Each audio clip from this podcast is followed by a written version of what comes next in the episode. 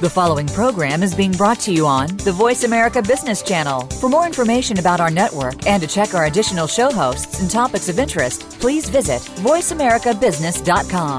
The Voice America Talk Radio Network is the worldwide leader in live Internet talk radio. Visit VoiceAmerica.com. The views and ideas expressed on the following program are strictly those of the host or guests and do not necessarily reflect the views and ideas held by the Voice America Talk Radio Network, its staff, and management. In Discussion with David Gibbons is sponsored in part by Bowman Global Change. Specializing in helping companies reduce their carbon emissions, Bowman Global Change applies real science to real business practices to produce results. From designing green programs to one on one training to helping set up green action teams in your business, Bowman Global Change translates complex science in practical ways that everyone can understand and use. For more information or to discover how Bowman Global Change can help your organization, visit bowmanglobalchange.com. My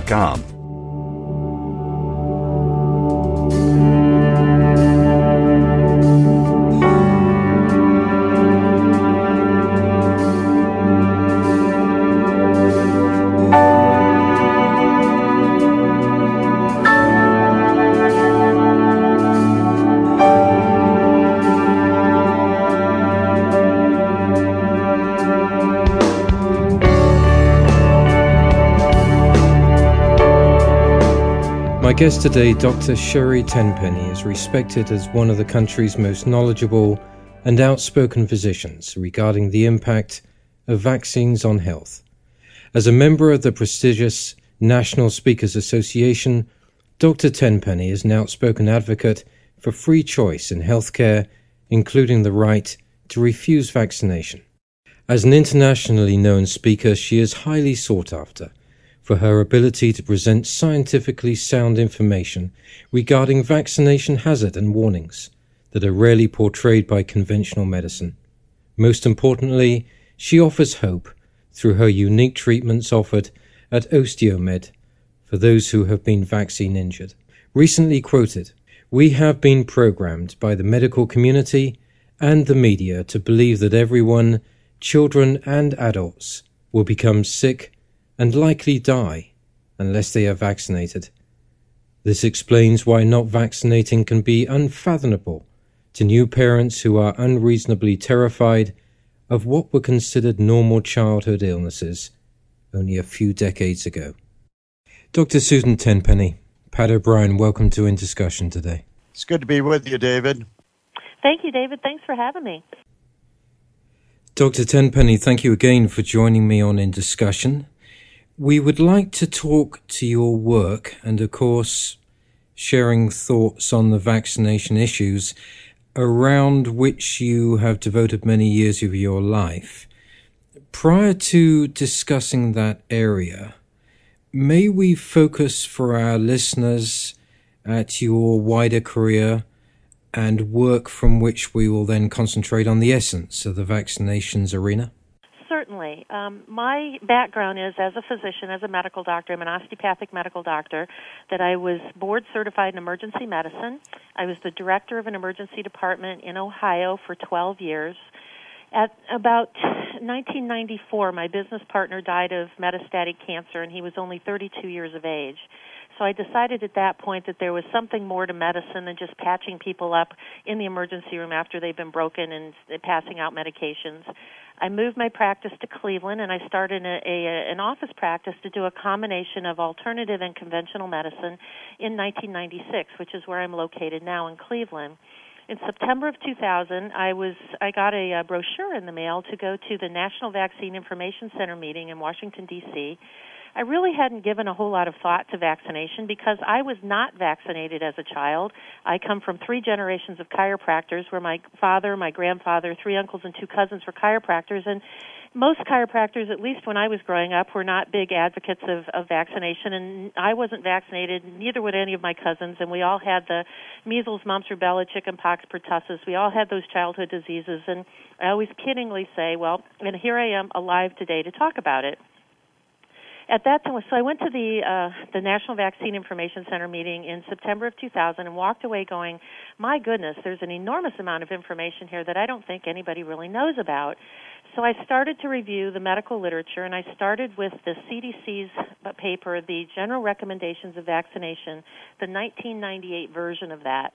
It was a 42 page paper, and after I completed it, I said, you know, there is so much more to this. There has to be because this is a not this paper wasn't written very well.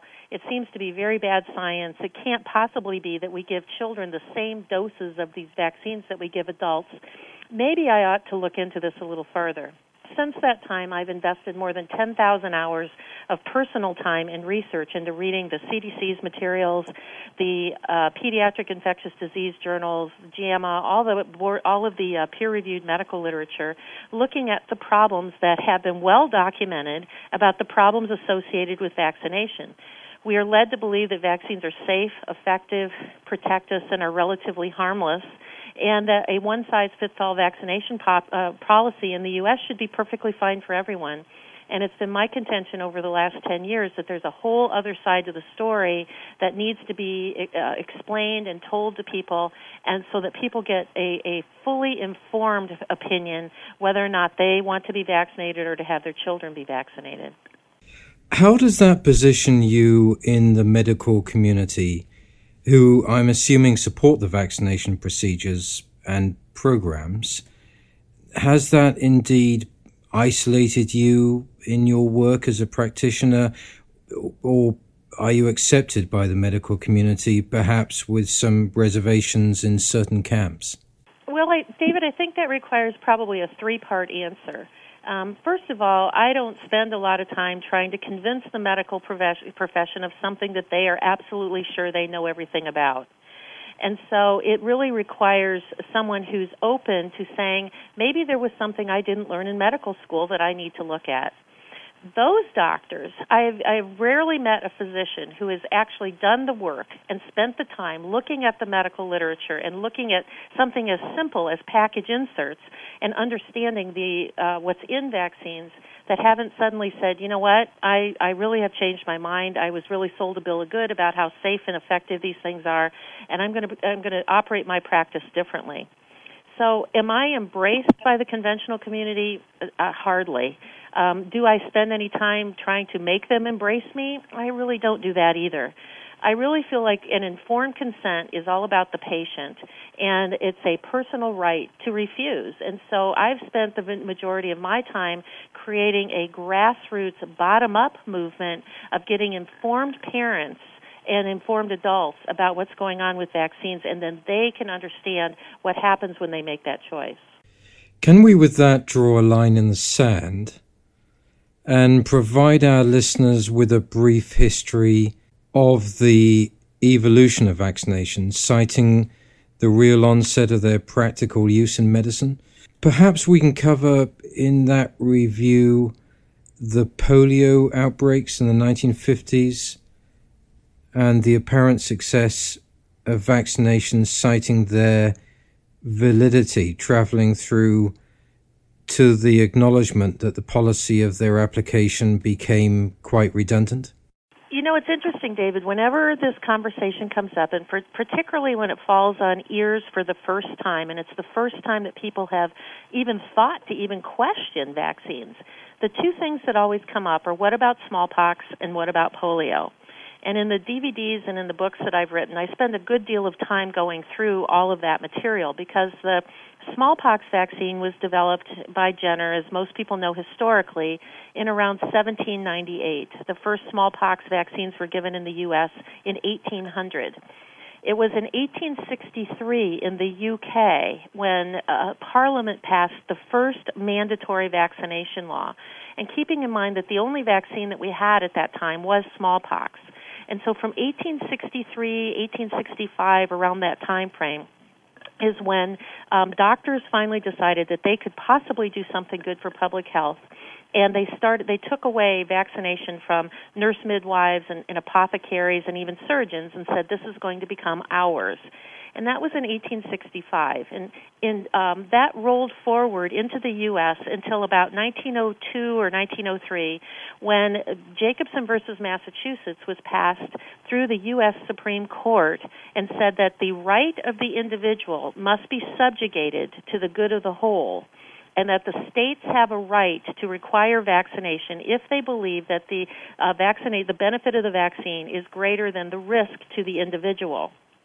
And uh, so from the early 1900s, then all of the states in the U.S. started to develop their own vaccination laws. And that's why in the U.S., vaccination is a state issue and not a national issue. All of the, the, the rules in terms of exemptions and all that are done on a state by state issue uh, uh, level.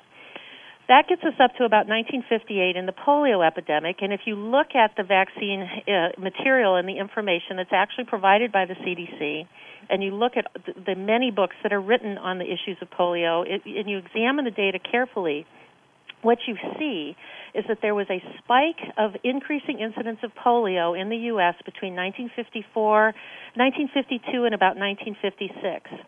Um, the first Salk first Salk's first polio vaccine was released in 1954, and if you look at those charts and data, you see that the polio epidemic was way on its way down. The incident rate had dropped by more than 70% when the vaccine was instituted in the U.S. and then started to be used worldwide to this day, uh, so so so the vaccine was given the credit for eliminating the polio epidemic, which had already peaked and was already starting to go away.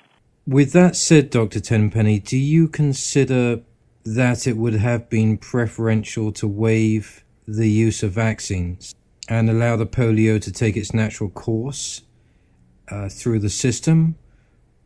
Or that perhaps as a supplemental effort it could have been seen as complementary in expediting the eradication of the problem? Or was the latter a measure just simply of overkill? I believe it was a measure of overkill. And I can say that because the same thing was true for smallpox. That less than 10% of the global population was actually vaccinated against smallpox, even though it went away on its own in the late 1970s. And two of the head researchers from the CDC, Dr. Tom Mack, and to a certain degree, Dr. Dr. D.A. Henderson, who were the main researchers for the smallpox eradication program, both of them have said that smallpox was on its way out it just would have taken a little bit longer, and it was going away because of improved sanitation and hygiene. So I believe the same was tr- would have been true for polio. In fact, the only polio we still have today worldwide are in countries where we use the live virus oral polio vaccine instead of the injectable.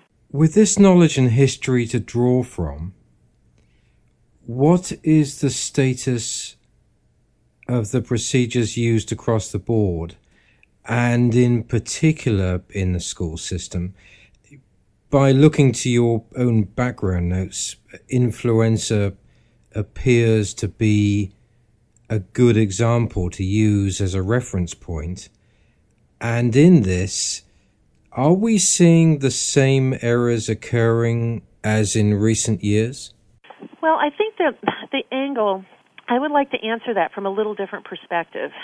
In that, the public health policy in this country is all about high vaccination rates and low infection rates of what are called the vaccine preventable diseases. That's the only, well, not the only, but that is the primary measure of public health in children.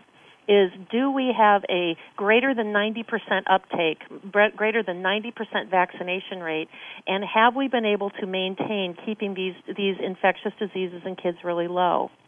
And the trade-off for that, in my opinion, is all of these vaccines. We now, children now get 40 doses of 16 different vaccines by the time they start kindergarten. We have the sickest kids on the planet. We are way in terms of chronic illnesses, asthma, allergies, eczema, ADD, ADHD, diabetes, cancer. And it's hard to imagine that at some level that isn't connected to this one size fits all vaccination policy. So if we did away with vaccines or we, we, we were more selective with our vaccination policies or we didn't give children all these vaccines at the same time, would we see this chronic illness? And would we have a little bit more of measles, mumps, and rubella? We might. But when you've got what is the trade off there between these illnesses that in most children that are relatively healthy, those diseases are kind of rites of passage, they came and went. And if you look, ask for people like in my age group, I'm 52 and you talk to people somewhere between the ages of 45 and 80, we saw those illnesses and the va- we had them and the vast majority of us missed a week or so of school and life went on. And we ended up with lifetime immunity instead of artificial immunity from all the vaccinations. So in other words what you're saying is that it's breaking down the natural immune system rather than assisting it, it absolutely. Absolutely in the case of influenza we have seen several crises over the past five years. Is this in itself reflecting a pattern of conditioning or manipulation, um, which presents a system actually denying people access to information or education that would otherwise allow them to make decisions for their own well being? even in some cases, of course, not having the right to refuse vaccinations in some states. I believe that Arizona may lead parents in particular to believe that vaccinations are mandatory, but of course, I may at the same time stand corrected on this uh, and on the actual rules that apply, but nevertheless, parents certainly may be misled simply because of a lack of education or knowledge? Well, that's actually not correct. Um, there are 19 states, 18 states in the union, 18 to 19. There's one that, depending on, on interpretation, but let's go with 18. There are 18 states in the union for kids for, that have what's called a philosophical exemption, which means that you, as a parent, have the, have reviewed vaccination versus natural illness and you've decided that the risk of the disease is less than the risk of the vaccine and you want to refuse vaccination, then all you have to do is to write a simple letter or ask for a form from the school system and turn it in. And actually, Arizona is one of those states that has a philosophical exemption. And so there's 18 states where you absolutely have a very simple right to refuse to say, I'm philosophically opposed to this, and you fill out a form and give it to the schools. the reason is is because the schools need to have on file either a completed vaccination record or an exemption form or a letter from the parent in the event that they get audited by the state health department. The schools rarely, if ever, tell parents that they have the choice of the exemption. All they do is they send home a letter that says, um, Your kid's vaccination record isn't up to date. If you don't get it up to date, they're not allowed into school. They never tell people, they never tell parents the other side of that law. In 48 out of 50 states, there's a religious exemption. Now, some of those are a little more difficult to write than others, but you still have the right to to to re- refuse based on your religious exemption of saying, "I do not want these things injected into my temple of God, and I do believe that that is more harmful to me um, uh, in the outcome, and I want to exercise my right to refuse." The only two states that only have a medical exemption are West Virginia and Mississippi. All other 48 states do offer you a right to refuse if you understand your law. In your world, do you see yourself as a maverick in attempting to affect change in this area? And in the many consultations you find yourself in, do you then consider that this sits in a human rights arena. What course of action do you take if that is the case? Yeah, I guess I would call myself kind of a maverick. and I hadn't really had it uh, uh, positioned that way, but um, I believe that outside of the usual and customary, what de- definitions of of uh, what is normal and what is usual and what is accepted. Um, I believe that there's kind of like old Paul Harvey, page two, the rest of the story. There's usually another side that needs to be examined so I actually fell into this whole thing about vaccination. It wasn't anything I went looking for. I don't have any vaccine injured children. I don't have a, an axe to grind in that area. I don't even have a vaccine injured relative. In fact, most of my relatives aren't vaccinated when I started looking at it, it was really about education and information about the fact that nobody knows, nobody takes the time to look at all the injuries that are caused by this, all of the elements of what's in the vaccines. Um, in 1986, the National Vaccine Injury Compensation Act was passed, and it was signed into law by uh, then President Ronald Reagan. That injury compensation program understands that that some people can be terribly injured by vaccines or can be killed. And to date, that program has given almost $2 billion out in injury compensation claims to people who have been horribly injured by vaccines. And the other part of that is only about 25% of people who've applied for compensation have actually uh, been awarded compensation. So there's many more people who have been injured that the that the uh, court did not rule in their favor. Turning to Pat O'Brien uh, for a moment, as a Vietnam veteran, were you taken through a procedure of routine vaccinations? That looking back now in retrospect may have offered any feelings of reluctance at that time? No, I was one of the sheeple. I, you know, you just get in a line and they tell you you have to take the shot, so you do it. But I have, in my own personal life, I've stayed away from vaccinations, and in most cases, I've missed the flu. That's why I felt that um, it was important to bring Dr. Tenpenny to your show from the standpoint that people don't realize the damage that many of these vaccinations and um, flu shots have done with so many people. To me, it is more of a uh, driving force for big pharma than it is the reality of uh, the way life is. Would you be in agreement with that, Dr. Tenpenny? Absolutely. Um, there are currently eight different flu shots that have been manufactured and on the market. All eight of them have different ingredients. They have different side effect profile risks, and several of them have different types of contraindications. Um, doctors don't take the time to sort those out. I honestly believe it's my opinion that they think that one flu shot is just about the same as another, and they aren't. Um, the other thing is that when you, all of the analysis has been done by an organization called the Cochrane Collaboration, which is an investigative think tank that does silo investigations on a topic. And when they've looked at all of the studies, all of the pu- uh, papers that have been published on the flu shot in three different age groups pediatric, middle aged adults, and senior citizens what they find is that there is no evidence that flu shots are any more effective than a, than a placebo, than a sugar pill or getting a shot of water in preventing people from getting uh, from getting the flu. And the head researcher of that program, Dr. Thomas Jefferson, actually was quoted in the New York Times a couple of years ago when he said that, pardon me, the runaway 100% effectiveness that's touted by flu shot proponents is nowhere to be seen. When you investigate the science and you look at the research, what you see is that marketing rules in response to influenza vaccines and science and evidence comes in fourth or fifth. So we see that people in the United States and in many states are negligent clearly in that while it may not be compulsory, they are still com- compromised unknowingly by a lack of education. And the private health system, the latter of which will more likely penalize them for refusing the necessary or required inoculations.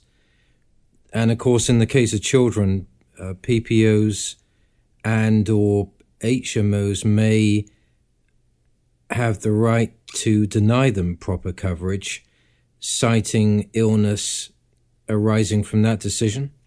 You know, that's an interesting question, David, and it's and we're seeing things like that start to crop up and be peppered into the medical literature now because there's such a big push for vaccinating everyone with every vaccine and the premise they start with is that all vaccines are safe. They are safe and we just move on from there.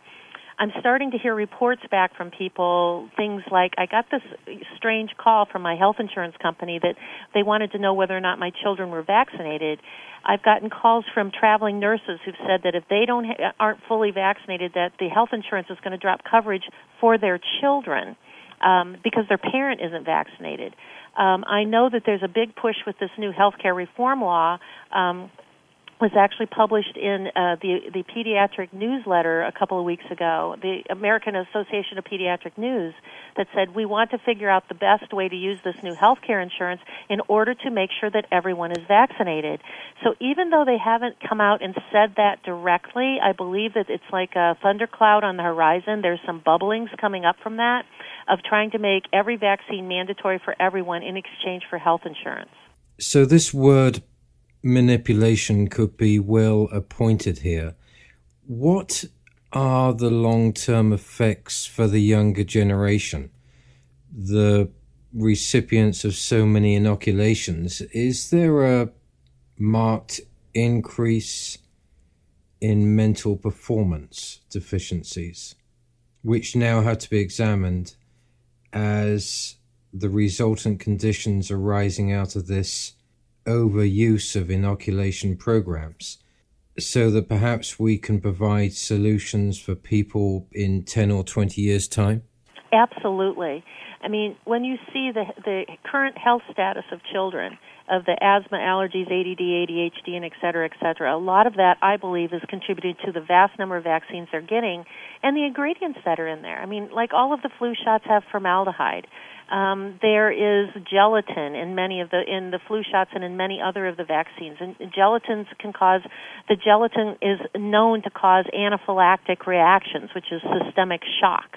Um, there are allergic. There have been documented allergic cross reactions from gelatin that is in the vaccine to allergies and asthma and to food allergies and the massive amount of food allergies that we're having. In fact, it's my premise. It's it's it, well before I say that, there has never been a study that's been done, never been a study done of vaccinated versus unvaccinated children and to look at what their current health status is. And some of those things would be fairly simple to do. You could get a matched population of vaccinated versus unvaccinated children and ask simple questions like um, how many medications are the vaccinated children on versus the unvaccinated? How many missed days of school? How many antibiotics per year do the vaccinated kids get versus the unvaccinated kids? Uh, kids. There could be some fairly good stu- uh, research done with um, identifiable endpoints to be able to compare the health of vaccinated versus unvaccinated kids. We've been asking for this research to be done for the last 10 years. The CDC completely avoids it. And it's my opinion that they avoid it is because they do not want to know the outcome. They don't want to know the answer to that. There's also been a marked increase in autism. Would you say, in your opinion, that this has been due to the use of vaccines over the years? I do, and I don't believe it's any one vaccine. I believe that it's the cumulative effect of the large number of vaccines that children get. I mean, by the time they are uh, one year of age to where they will start to get um, the MMR and um, to get the MMR and the chickenpox vaccine, I mean, they've already had multiple different vaccines to affect their immune system. I mean, they've by the time they are six months, uh, uh one year of age, they will have had the equivalent of 69 vaccine antigens and about 20 shots before they get to one year of age when they get the MMR and the chickenpox. So I believe it's the no. They've also never done any research on the additive effects of all these doses, the cumulative effects of all of the chemicals, aluminum, and, and, and to this day even mercury that's in the vaccines.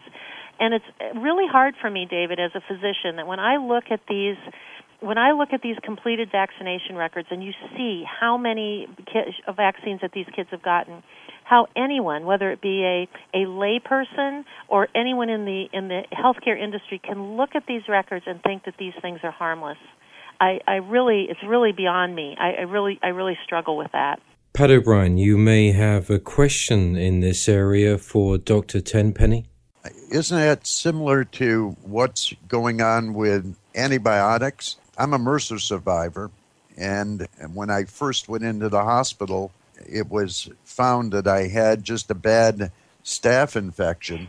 However, I was my roommate actually had MRSA, and the three days that I spent in the room with him, I picked up the MRSA.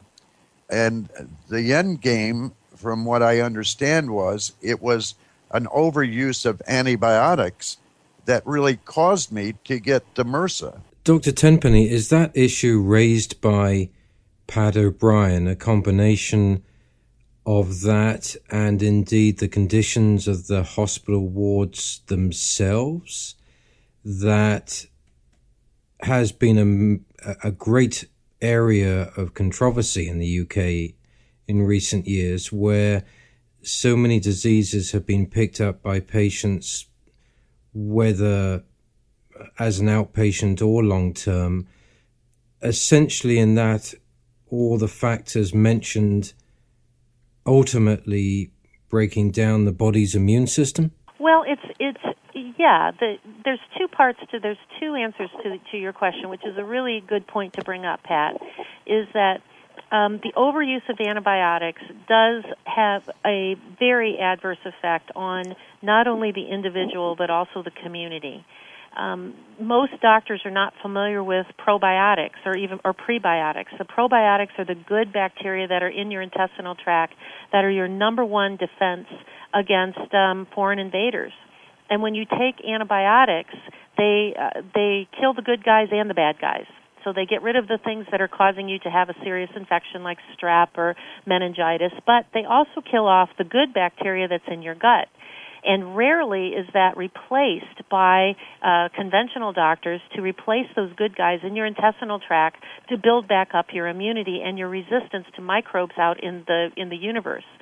The hospitals have become a rather a cesspool of of chronic infections and of, of resistant bacteria and probably more of the superbugs are coming from being in this place where you've already got immunocompromised people and you're using more and more drugs because it's not just the antibiotics that suppress your immune system, it's a whole litany of other types of pharmaceuticals also. I also think that we're seeing more aggressive type infections because of the vaccination program the CDC's own material. It says right off of their website that because we started using the uh, the Hib vaccination to eliminate Haemophilus influenza B, which is a gram-negative type of bacteria, they started using that in 1991. When we started removing that particular strain of bacteria, we got a big up up click on the amount of strep that was in a strep bacteria that was causing problems. And so then they developed the next vaccine, which was Prevnar, to eliminate strep. And now that we've eliminated 11, uh, seven strains of strep, the stronger strains of strep are coming. So now we're having a 13 strain vaccine. And because we've eliminated H flu and all of these strep, now we're seeing this great big increase in Neisseria meningitis. And we're now having a vaccine for Neisseria meningitis. And what are we ending up with? MRSA, a staph infection that is resistant to everything.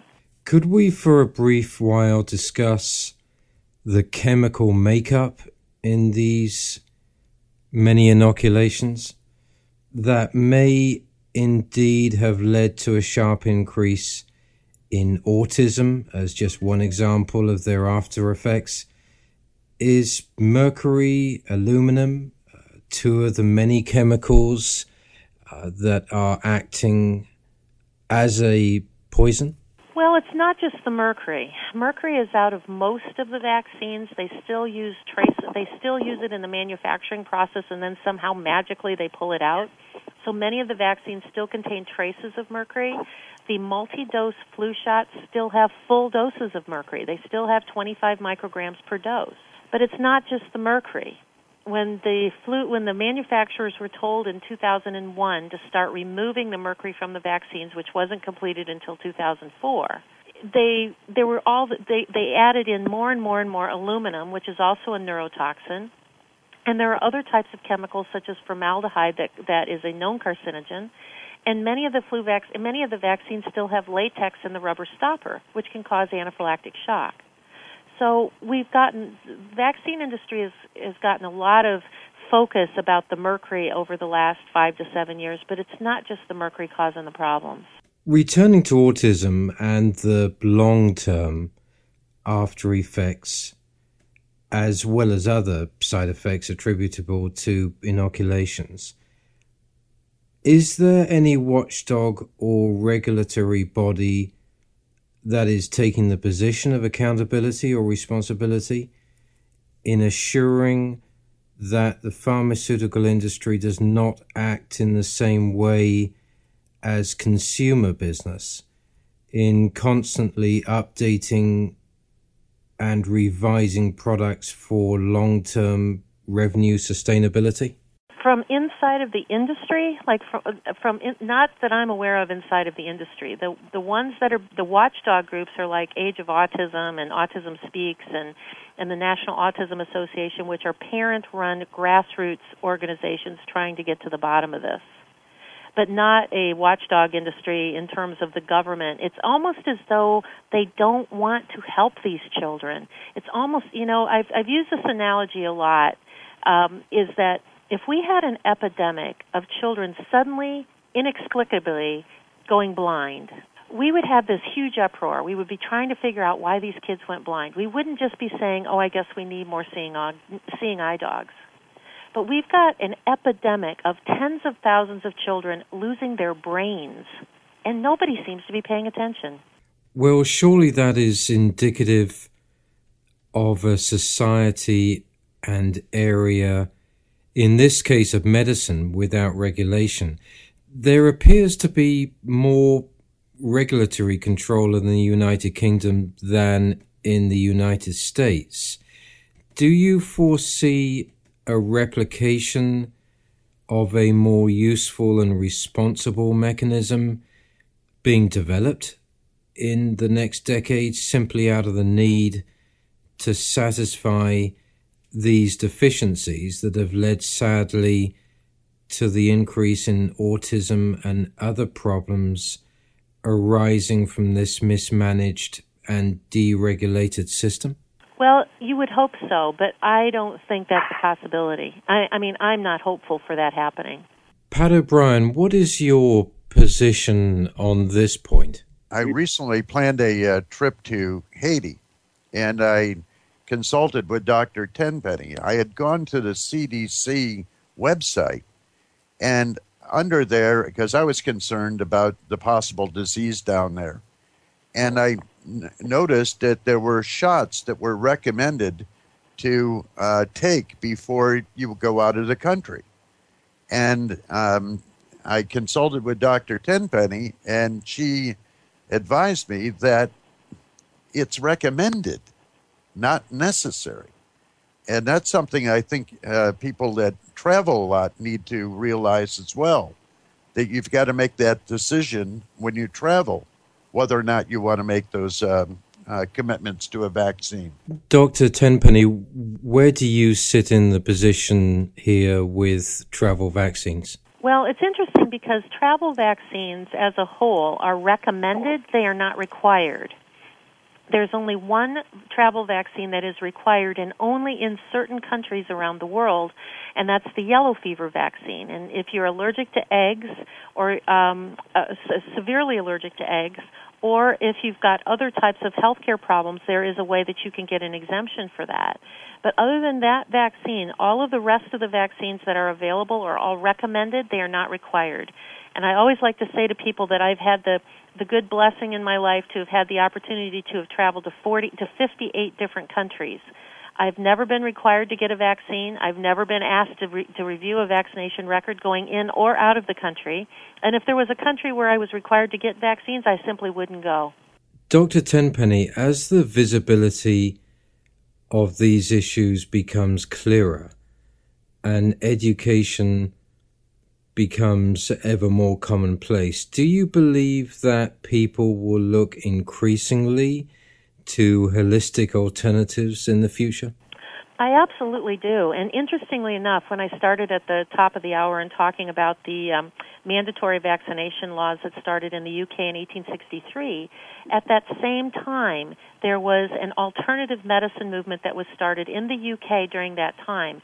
And the name of that group was called Our Babies Battle. And they were parents and nurse midwives who had had horrible tragedies happen when their children were vaccinated with the smallpox vaccine, and they always advocated no vaccines, natural living, good hygiene, eat better, sleep, more water, get to bed on time, get exercise. So the alternative medicine movement, so to speak, kind of had its bedrock in the uh, origins of the vaccination movement back in 1863.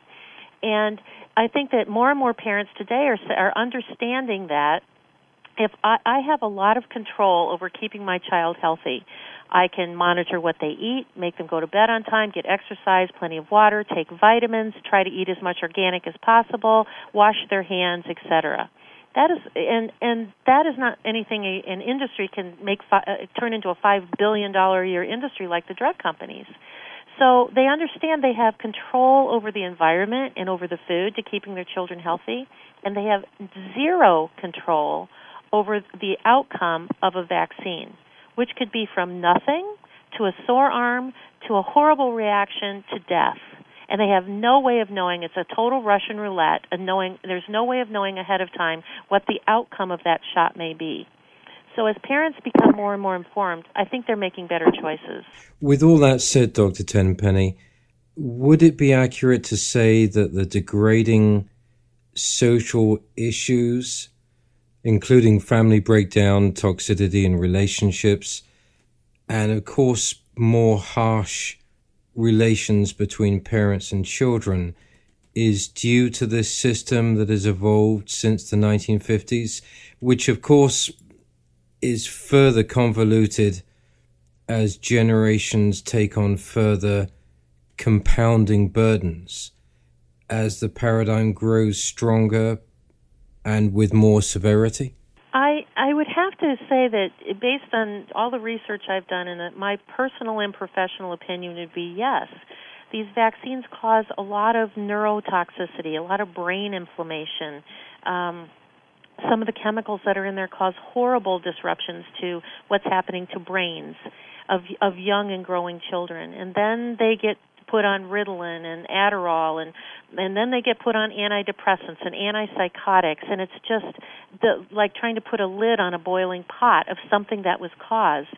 In fact, it's been my opinion that if if if we removed the vaccination industry or we greatly restricted it, that the health of our entire society would improve.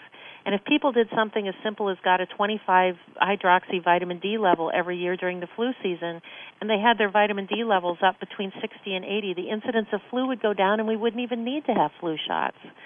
So I think there's so much more that we can do on the health side of the equation that um, vaccines have caused more, in my opinion, they're causing more harm than good. Again, just to reinforce this point, what is the way in which this has indeed been exasperated by parents in the 60s, the boomer generation, where their children have inherited this conditioning? And of course, a sad legacy for those parents to see their children become the recipients of this system, which has created a further compounding effect? Oh, I, I think that you described it beautifully. I think that it is an additive effect. And then you look at the vaccines, and then you look at the changes in our food, and you look at the more chemicals and pesticides and things in the environment and you look at just we've got much more um, electromagnetic radiation in the air from all the cell phones and we get much less exercise than we used to we spend more time inside. I mean i think that was many times when i do an assessment on patients in my office in cleveland ohio I will just imagine having a pie diagram um, imp- embedded on the like on their chest, and each one of those things that we just described are a piece of the pie and I don't think that any one of them and this is why that the industry says that it's not all of these things because in each person though that slice of the pie could be a different amount for example in in pe- people that are vaccinated some of their health issues the vaccine piece might be 1 or 2% but in other people that vaccine piece might be 70%. It may have caused them to have seizures as soon as they got the shot and they then they have a seizure disorder. So I think that that, that goes back to the indi- the um, individualization of healthcare and, and the individual genetics, and and I think it's all additive. It's an all additive effect. Dr. Tenpenny, I've been working for many months now on the oil spill crisis in the Gulf of Mexico, and with the support of Pat O'Brien. And over many hours of discussion, I believe that we have both agreed and concluded that it's a joint responsibility where pointing fingers is futile.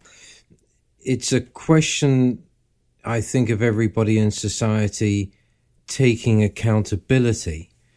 In that case, and of course in the area in which you devote your life, how can people, and especially mothers, better educate themselves to ensure that this system is dismantled so that the pharmaceutical industry can no longer operate through the manipulation of people? Well, I, I think I have a bit of a personal bias on that. I've written two books on, on vaccines. One is called Saying No to Vaccines. It's a resource guide for all ages, and the subtopic of the book is Refuting the 25 Most Common Reasons People Say You Should Vaccinate. So there's 25 reasons there that people say they're safe, effective. If we don't vaccinate, we'll have epidemics. You know, what about polio? What about smallpox? All of those things, and people can go down the table of contents and and pick the argument that they're trying to refute and understand from the medical literature why they have a reason to say no. So I and the the two the DVDs that I've done, I just released a DVD on flu and the flu shot. I have two other DVDs called on vaccine basics one is called the risk benefit choices. There, I believe that knowledge is power. And if you have the knowledge and the information in your hands to see that there's another side to the story and there's other ways that I can keep myself and my family healthy, then you can start to make informed choices and and go to the other direction of just having this one size fits all and having all of these medications which they are injected into your body. Pat O'Brien, looking back over your own life and, of course, the time in Vietnam, how do you feel after the post traumatic years that you had to deal with and the episodes of MRSA and other ailments that traveled your way? I know uh, if I had to do it all over again, I, I wouldn't have taken a vaccine or an antibiotic and let. Uh, let my own body uh, fight um, the many things that are out there.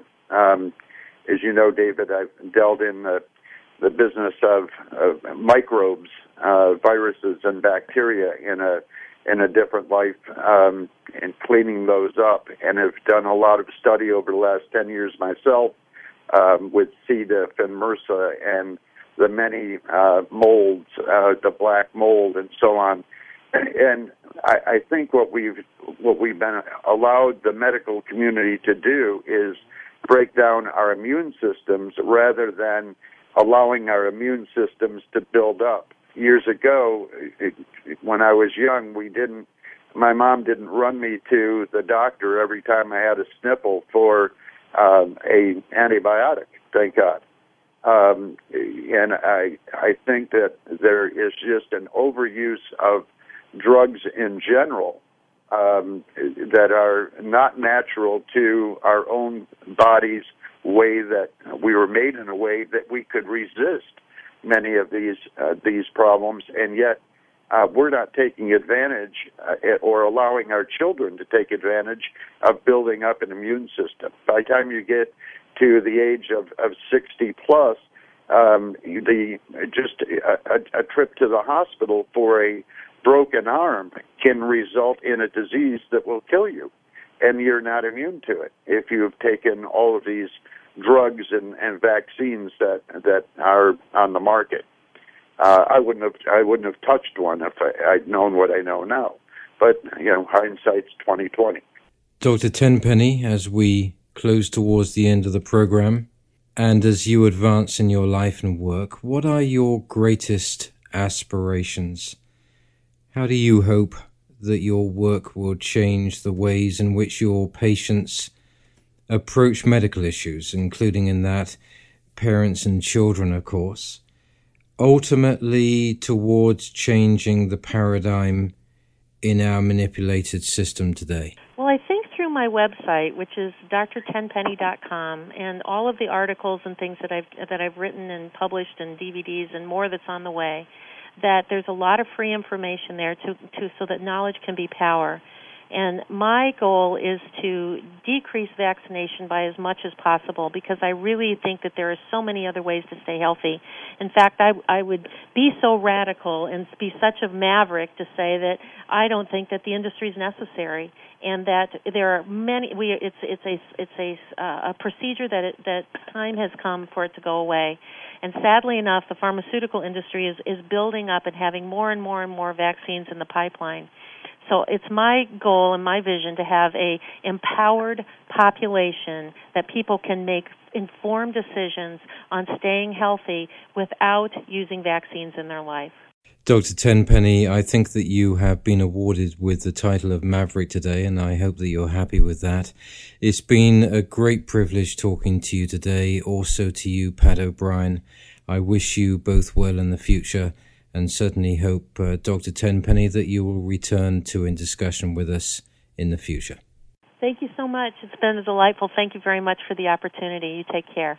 And for our listeners today, I hope that you have enjoyed this program as much as I. You can gain information on this and any other program in the series at davidgibbons.org. Meanwhile, wherever you are in this world, good morning, good afternoon, and good evening.